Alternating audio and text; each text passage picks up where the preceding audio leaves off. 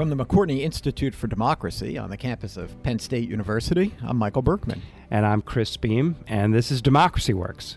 Uh, Michael, today um, we're going to talk about an issue that is uh, very topical and uh, one that a lot of people have kind of asked us what we think about it, uh, and that's just the issue of civility. Uh, we or the, have or the lack thereof. Exactly right. There's a lot of stories, a lot of examples, um, a lot of reason why people are, are thinking about this right now. And can't, obviously, can't imagine why that would be. Right.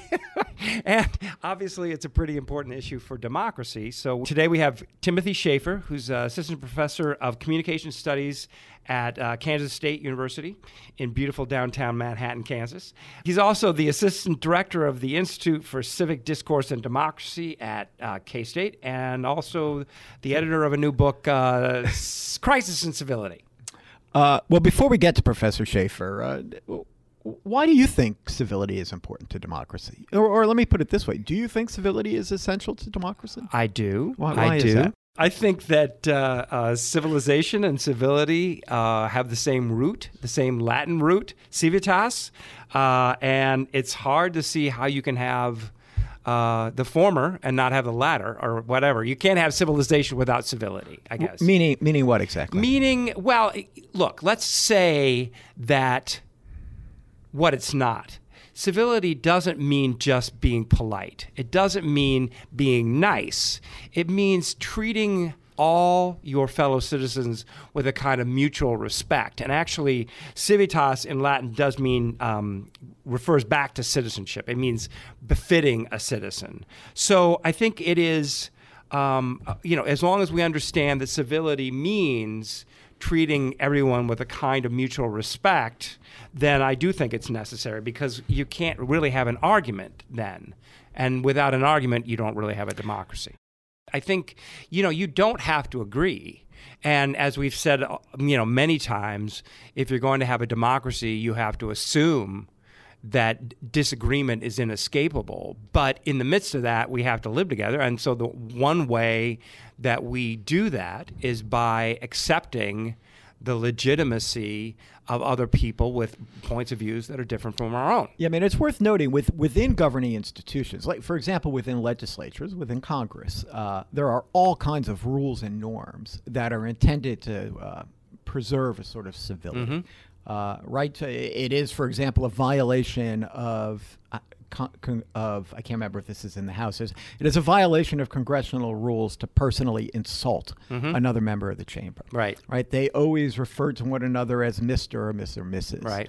Uh, and they'll often say, and I think this is not a rule, but they will frequently refer to other people on uh, people on the other side of the aisle as my the, good friend or the honorable, right? Mm-hmm. Or even if they really can't stand really, Right. And and, the, and, these are all intended to introduce a, a measure of civility right. into our public discussions. Mm-hmm, uh, mm-hmm. Right, I agree, and and the the the book um, "Crisis and Civility" speaks exactly to this. We're in a new climate, and uh, uh you know Timothy's job is to, to try to figure out how to get us out of it.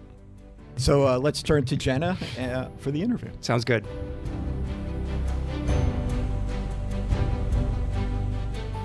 This is Jenna Spinelli here today with Tim Shaffer. Tim, thanks for joining us on Democracy Works. Thanks for having me. So, civility is one of those terms that means something different to everyone, I think. And you've just edited a book on the topic that gives two definitions one is civility as responsiveness, and the other is civility as politeness. Can you explain what those mean and how those two definitions might interact with each other? Yeah, no, I, um, I appreciate the opportunity to do that. The longer answer to your relatively easy question is that we didn't necessarily say here is the the single notion, but in the the chapter that you referenced by uh, by Anthony Laden, who is a philosopher, he he lays out these um, these kind of two concepts of civility, and um, he he has this I think um, uh, important distinction between talking about civility as kind of politeness and then civility as as kind of responsiveness. Um, which is really helpful because uh, as someone who who studies this work and engages it in practical situations and settings, it's um, uh, it's important that we think about civility as being more than just kind of minding your manners or abiding by the rules or the expectations of kind of a dominant society. Uh, there have been some some really great recent articles, for example, about civility um, on on NPR, um, and they the, some of the recent ones have really attended to the one of the big concerns that we've had, and that I personally have as someone who studies and researches this, um, is that what does civility mean when we think about it through that kind of traditional paradigm of kind of politeness and being kind and courteous to folks? What does that mean to those who are on the margins or who are excluded from kind of the the dominant expression of a culture or a society. So I've seen a lot of calls on social media and elsewhere to revive civility. That's that's a hashtag I see all the time, and I'm wondering uh, how you can go about doing that, about reviving something if there's no clear consensus about what civility is in the first place. Yeah, and um, I, I, would say somewhat of a, an analog to that is the language of um, civic renewal, which gets used quite a bit um, in in uh, the spaces that I exist in. But it begs um, uh, for I think more consideration because if we're trying to revive something or right trying to renew something, uh, it presupposes that there there was something in the past, and I think um, part of the Revive Civility campaign. Um, from the National Institute for Civil Discourse, I think is rooted more in this notion that we have in recent times seen the increases um, uh, in, in, various studies and people's experience, right? So it's not just something we have to find from research, but people are, are, are recognizing, noticing that politicians, as well as just folks in their neighborhoods and in their communities, are really um, ratcheting up some of the, the kind of partisan divisions and and and, and rancor. Uh, so for us to think about um, kind of reclaiming something, it's it's more um, how do we step back a little bit from maybe this more kind of extreme precipice where we seem to be situated right now, rather than saying there was a, a particular golden age um, of of civility. Because I mean, and rightfully so, the critics of civility would say, yeah, we could, we could say we we followed the rules and and we kind of maintained. Uh, those expectations of how we would engage in, in public discourse or discussion, whether in Congress or elsewhere. But you know there were only certain people who were doing that or who were allowed to do that and so i think that critique is important and this is part of what makes this work challenging and in some ways um, i think civility is um, not always my first uh, go-to or preferred term uh, for uh, for what I do because I think in the bigger sense it's more about uh, civic life and engaging in kind of um, a, bigger notion of what it means to be able to collaborate and work across difference rather than simply saying, are we following the rules that we've um, either predetermined or have been determined for us from, from outside forces? What role does nostalgia play here? I think you could read calls to revive civility as coming from the same rhetorical playbook as Donald Trump's "Make America Great Again." So, how do you um, kind of get past that that feeling that we need to look backwards and move toward a more forward-looking view of civility? Yeah, yeah, I would I would totally agree. Um, and that could have been the third example there of that kind of sense of trying to reclaim something, because then it becomes the question of like, well, okay, was the, the 1950s that were the good time? Who were who were the people that were benefiting and profiting, and who were who were the who were the folks that were not even on on the map? Literally, when we start talking about things like redlining and other and otherwise, and so um, so for us, I think the the notion of uh, particularly this uh, this book, the, you know, a crisis of civility. Um, it did emerge I should say, right from work that the National Institute for Civil Discourse uh, recognized and supported with um, uh, with external uh, support as well, right? So uh, lots of institutions saying that these are important questions to be asking right now, um, and only I would say more timely since the time uh, that we were first meeting in uh, the spring of 2017 when the, the, the, origins of this book kind of took place. Uh, because we, we, we are seeing and continue to see right there's a, this this never ending cycle of where is the bottom um, for our current state of political discourse. But in fact, we've we've seen some really significant impacts. So in Maine, for example, uh, they've uh, gone through the Next Generation program, and it has really transformed how legislators operate and engage uh, with one another. That in otherwise really contentious kind of partisan times, uh, here's a here's a path and opportunity for them to step back a little bit and reflect on, you know, who are they, what are they doing? Um, you know, a lot of it is built around this notion of, of building trust, right? So if we can step back from this notion of thinking about of politics as being on a team and I'm red and you're blue and and those kinds of things, then we have uh, the opportunity for uh, for more potential there. And so the Next Generation program has been collaborating with um, the networks across the country for state legislators and all sorts of things. And it's been really exciting to see um, kind of blossom in some significant ways because I think um, even those in elected office see that the issues that they're trying to champion and advocate for um, often require some degree of support from those who would be quote on the other side. And so, how do we help create some of those conditions for that to be more productive? So, you just mentioned two groups of people there politicians and everyday citizens. Do you have a sense of where the need for civility and civil discourse is greater between those two groups? I think this is one of the dilemmas that we face is that we're seeing it showing up in all of these environments, right? The um, the expectations, kind of the norms. Um, if you know, C-SPAN just celebrated its its anniversary just a couple days ago, right? Um, and so I've been watching some of these historical clips of some of these more um, exciting exchanges between people, right? But you know, there are expectations of how you operate in those deliberative bodies. You know, ideally those deliberative bodies. Um, and but so I think there's something that's really significant that needs to happen in that space because part of the the process, uh, with the intensity of of money in politics and gerrymandering, the factors that have put us kind of on this path to um, uh, solidifying more kind of extreme positions. I mean, we see it from you know from Pew and others, the the kind of movement of of the centers of these parties to to to, to more polarized times uh, that that's very real. And at the same time, frankly, the space that I exist in and where I work and what I study is more localized. It's in communities. It's in um, local government settings. Uh, one of the projects that I'm working on right now uh, with a number of colleagues is is really exploring what are possibilities at the local level with city managers.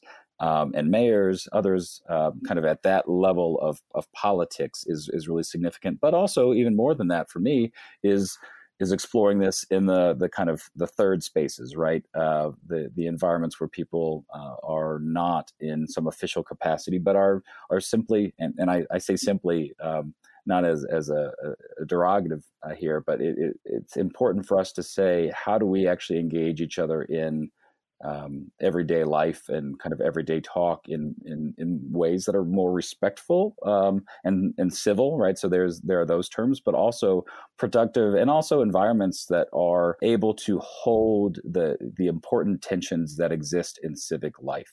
Uh, we've had recent discussions here um, in Kansas on the concealed handgun law that changed a, a couple years ago, right? So there are really important topics that we need to be confronting and thinking about. Uh, but if we don't have opportunities or the spaces to do that, uh, then I think we're really um, in, a, in a tough spot. And that's why the work that I do with the National Institute for Civil Discourse to me is so important because there's a this kind of national overlay that happens there, but also uh, with my appointment here at Kansas State University and our Institute for Civic Discourse and Democracy is is putting that into practice uh, both locally in the community where I am as well as statewide. We need to be engaging those who are these representatives uh, who kind of show up on the national landscape and talking about politics, but we also need to reclaim politics as something that we do in our communities with people in relationship. And when uh, I hear it quite a bit with, from students. They're like, "Oh, I'm not into politics," right? Because they only think about that as happening in in Capitol buildings, whether it's in Topeka or uh, or Washington D.C. But we need to to to kind of recalibrate that um, in a significant way if if we're going to kind of see ourselves out of the, the, the, times that we're in right now. So, something I think that's brought up as a critique of those deliberations you just mentioned is how do you turn those conversations into policy? The discussion in and of itself is good to help people develop a sense of empathy and maybe hear things from a different point of view. But I think people can also get turned off if they don't see those discussions leading to tangible changes. So, how do you reconcile those two things and start to, to bring together the, the act of deliberation? With more substantive policy changes? Yeah, no, that's a great point. And, uh, you know, a few people come to mind and some projects, uh, and, and I'll, I'll, speak to uh, a colleague of yours there at Penn State, John Gastil, um, who he, he and many others uh, work in, in efforts like the Citizens Initiative Review to embed these kinds of deliberative practices into formal policy processes.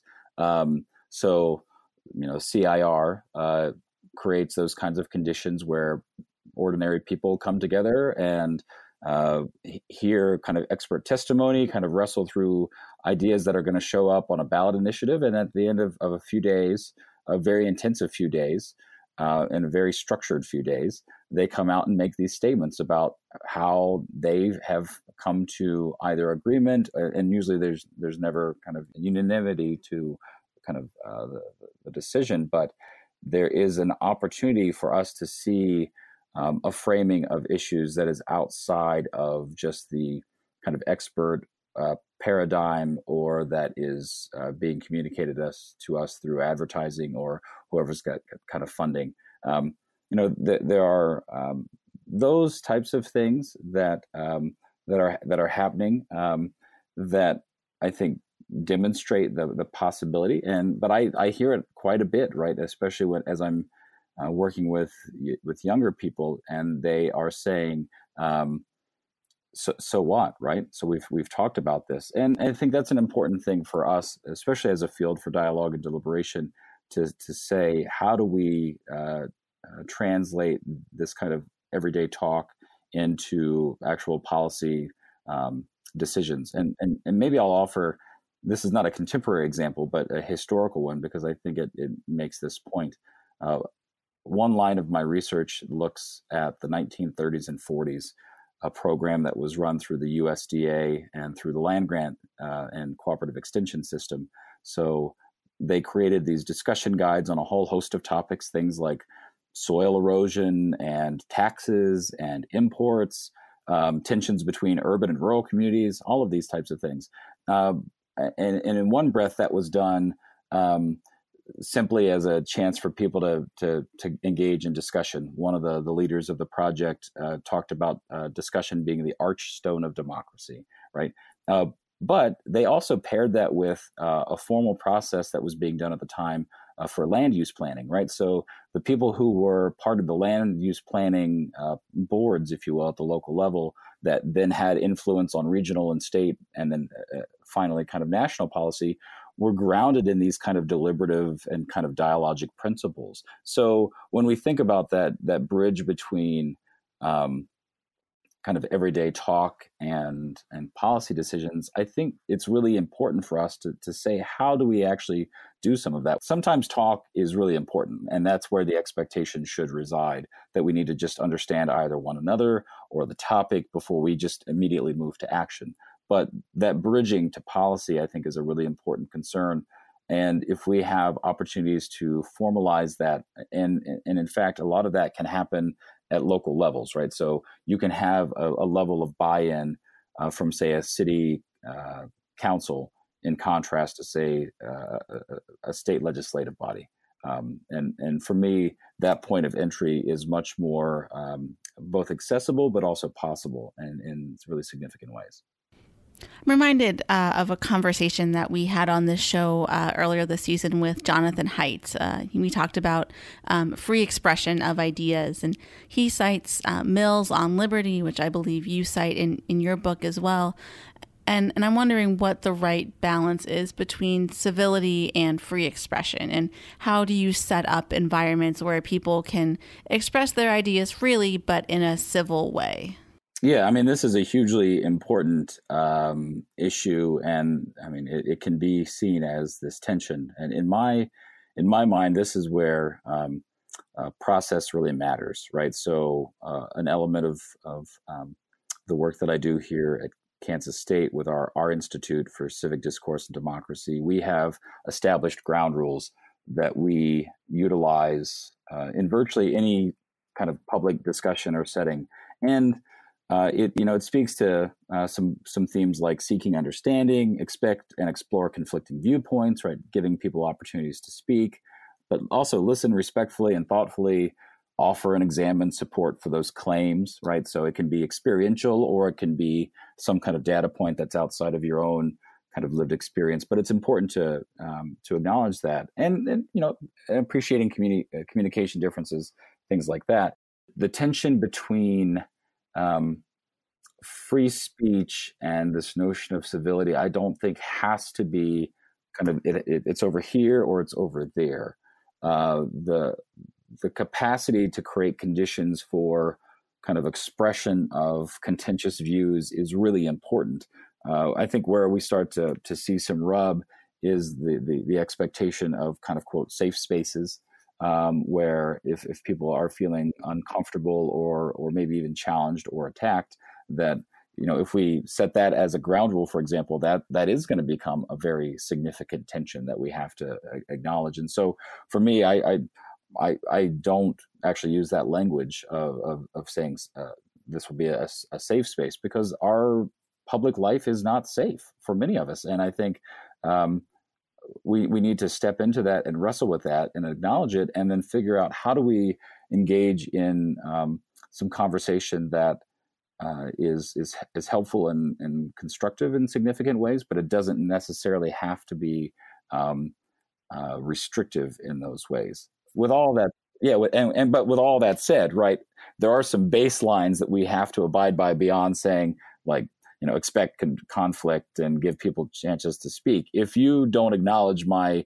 um, right to exist as a human that doesn't work very well right? That's that's outside of those kind of bounds. And that's partly why we need to have some of this. When people are just kind of yelling and lobbying um, you know attacks at one another that's that's not helpful. Um, and at the same time how do we how do we step into some environment whether it's you know literally face to face in a conversation or it's online or whatever the, the venue might be um, that gets us out of the uh, the ability uh, to just kind of attack each other and that's for me where i think the dialogue deliberation work becomes really important I don't think anyone would disagree that when it comes to civility, President Trump is a model of what not to do. Um, so, given that, who do you point to as a model for how people should behave when it comes to practicing civility in politics? Oh, that's a good question. Um, and it's it's funny. I don't have an immediate go to as kind of like here's the classic example of someone who ought to be our kind of exemplar. But uh, uh, you know, just given the the state of things uh, as they have been recently, and it seems like it will continue for a bit, I will point to someone like you know Senator John McCain um, as um, someone, and and and we've seen this uh, from a lot of figures who uh, who have now uh, left elected office in uh, uh, in recent years is the, the the notion that you can still have um, you can have your strong views, but you can engage and, and recognize uh, when uh, you you need to to give a little bit, or also when you might be wrong. Um, you know, David Brooks kind of famously not too long ago came out and wrote an essay on reparations and basically said, "Yeah, what I used to think, I don't think that anymore." Right, and we're not often um, afforded the, the opportunity to see people in public life step back and say that thing that I thought strongly about previously. I've taken in more information. I've reflected on it. I've thought about it, and now I I come to this place. Uh, we don't have a lot of good examples of that, honestly, and I think that's that's part of our dilemma. Um, so that's you know part of back to your comment earlier about you know what are we trying to revive or what are we trying to reclaim. Uh, I, I, I think there's um, a desire to to get to, to some level of normalcy, uh, normal behavior in this kind of environment of of a frankly a new normal uh, as it as it seems to be. So I'm reminded of an episode uh, that we did last year with Laurie Mulvey, who directs the World in Conversation program at Penn State. The episode is called A Conversation About Conversation. We'll link to it in the show notes. Um, but Laurie, in that episode, talked about the need for facilitators in these discussions as a way to maintain that sense of civility and you know help people appreciate other perspectives. And I'm curious uh, what role you think facilitators play in deliberative democracy having kind of the conditions for informal everyday political talk is really important uh, right? And and increasingly we're losing kind of those third spaces where people do that. Um, we we talked about libraries a little bit ago. You know there's that new book palaces for the people um, that um, that argues why we need kind of social infrastructure if we're going to think about things like social capital. And for me that all is um, part of our conversation about kind of a civic ecosystem um, that we need to have opportunities for just the the, the daily interactions with neighbors, those that we work with that show up if we show up in places like churches on the weekends, right? Those kinds of environments. That's really important. Um, but I would I would I would agree, right, with the, the point that facilitators are really important and really helpful if we are going to um, to get to that level of having kind of discussion be constructive and engaging in the ways that are um, essential and necessary for for democratic life. And so that's one of the things that is built into almost everything that I, t- I teach. I teach both undergraduate and graduate students. I direct a, a program uh, called Dialogue, Deliberation, and Public Engagement. So it's a professional certificate program. Uh, and we've had people from federal and state agencies, people from the nonprofit world, uh, as well as you know just kind of ordinary folks in communities who are interested in really learning the different process models and frankly how to facilitate that. Um, so I think the role of facilitators is an essential one. And I'll borrow a phrase a colleague of mine, uh, Martín Carcasson at Colorado State, um, he, he, has been using and kind of coined uh, with Leah Sprain, um, who's now at, at Boulder, but uh, passionate impartiality, right? So this uh, role of facilitators being passionate. I mean, this is going to sound slightly silly, but right, passionate about process, passionate about democratic practices actually being put into play and realized with people, and at the same time um, recognizing that if you're going to pull that off, you need to do it in a way that has you stepping back from being kind of a participant and a contributor to that conversation. So I have really strong views. I have a file cabinet with bumper stickers from many years that lives in a closet at home because I choose not to have it in my office here because part of what I do and what I teach is not um, being that person, right? Necessarily being that kind of advocate for the things that I, I feel strongly about. But what I do, uh, and many others in this world of dialogue and deliberation, uh, what, what we do is is prepare students and others to to use this work. So, Tim, we're going to end now as we always do with our four Mood of the Nation poll questions. So, thinking specifically about American politics, what makes you angry? I think the uh, the level of acceptance that what is happening right now is um, is how we ought to let things be. What makes you proud? That there are people who are investing a lot of time and energy and resources into trying to cultivate a more democratic um, expression of, of shared life. What makes you worry? the first question, um, the, the the the sense that um, that as I experience uh, being in a classroom and I have small children, that the the, the way that they um, hear and consume news about politics is the only way that they think it might exist, and that they don't have um, good examples of alternatives to kind of the the new normal. And finally, what gives you hope? The fact that, um, in spite of the significant challenges, that in the most basic way, um, if we are to live well with one another, we need to um, recognize humanity in people and i'm i see that and i experience it when you actually get to a place of creating these kinds of opportunities for democratic discussion there's a space where people um, even though they have strong animosity towards the views that someone else might hold they can see underneath that a bit of the the veneer and uh, recognize that there's some humanity underneath there all right, well, we will leave it there. Tim, thank you so much for helping us understand uh, what civility is and how we can all practice it uh, in our everyday discourse. So, thanks for joining us on Democracy Works. I appreciate it. Thanks so much.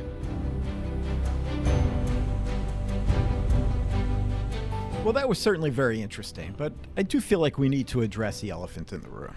And that elephant would live at 1600 Pennsylvania Avenue? Uh, the one who called his sec- his uh, former secretaries of state uh, dumb as a rock. Yeah, yeah. Timothy is it was a little reluctant to you know to, to call that out, but I I just don't think it's impo- it's impossible to talk about a decline in civility Well- well, without talking. well, about that Donald is the Trump. question. The president is the only person in United States politics that that that everyone votes for, and it's the only one that really represents the United States of America in, in as, as a single person, and um, what he or she does and says matters in terms of the climate of the culture, the political culture at large. And so it's unrealistic to think that the behavior of the commander in chief, you know, the occupier of the bully pulpit, is not going to affect the behavior and attitudes about of ordinary citizens. Well, and it's also the fact that he relies for presidential communications on a medium which is sort of designed to be uncivil. Um, well, or at least it it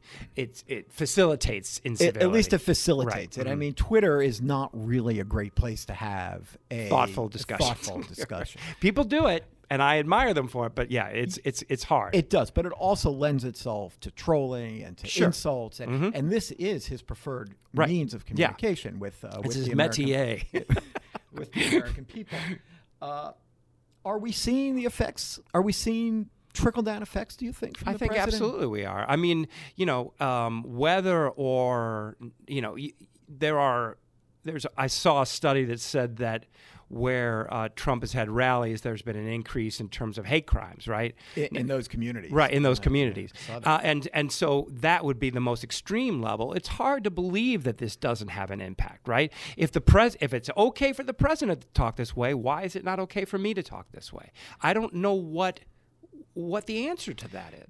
I think it's only fair um, for us to bring up um, the issue of incivility on that that the right r- routinely brings up, which is you know uh, Maxine Waters and others uh, in the in the Democratic House arguing that it's okay to interrupt the dinner of Kristen what's her name Nielsen Uh, yes. Yeah. Yeah, and, Um, and others. and others And others. Sarah Sanders yeah, And I, I remember when Jonathan Haidt was here a few uh, few weeks ago, he made a point of saying that's wrong. right right And It's hard to argue with that. Right. And so the the argument, you know, or the this the kind of line that I think needs to be made here is, you know, whatever whenever you think circumstances justify you being uncivil, you should be damn sure that that's an appropriate response and understand that you what it is you are risking in order to do that, right? So, you know, there are people who would say,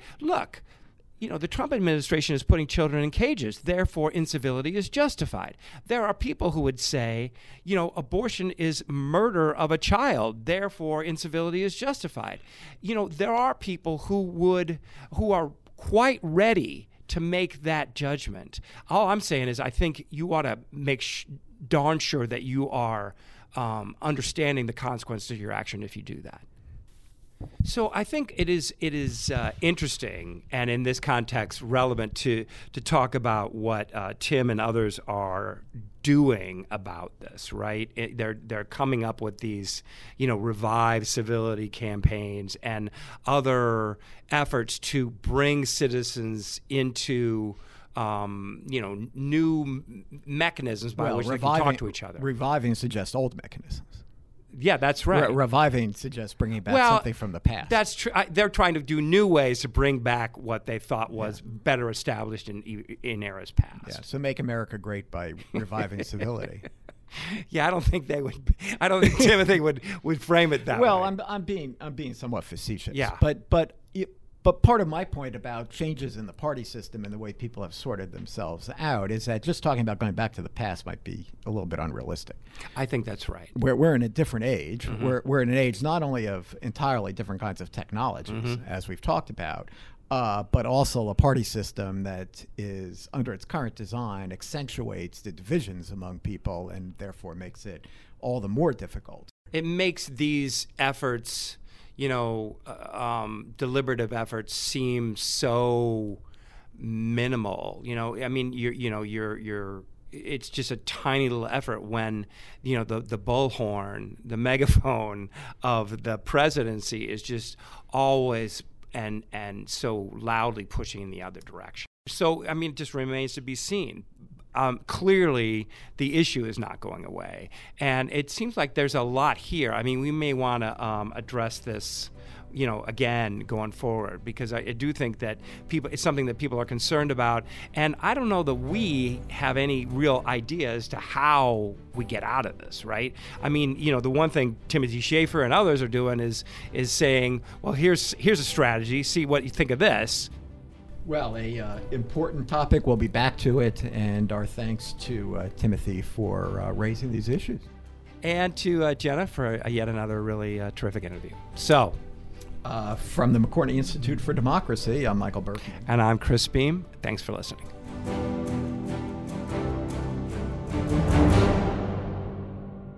Democracy Works is produced by the McCourtney Institute for Democracy at Penn State and WPSU Penn State. Our hosts are Michael Berkman, Chris Beem, and me, Jenna Spinelli.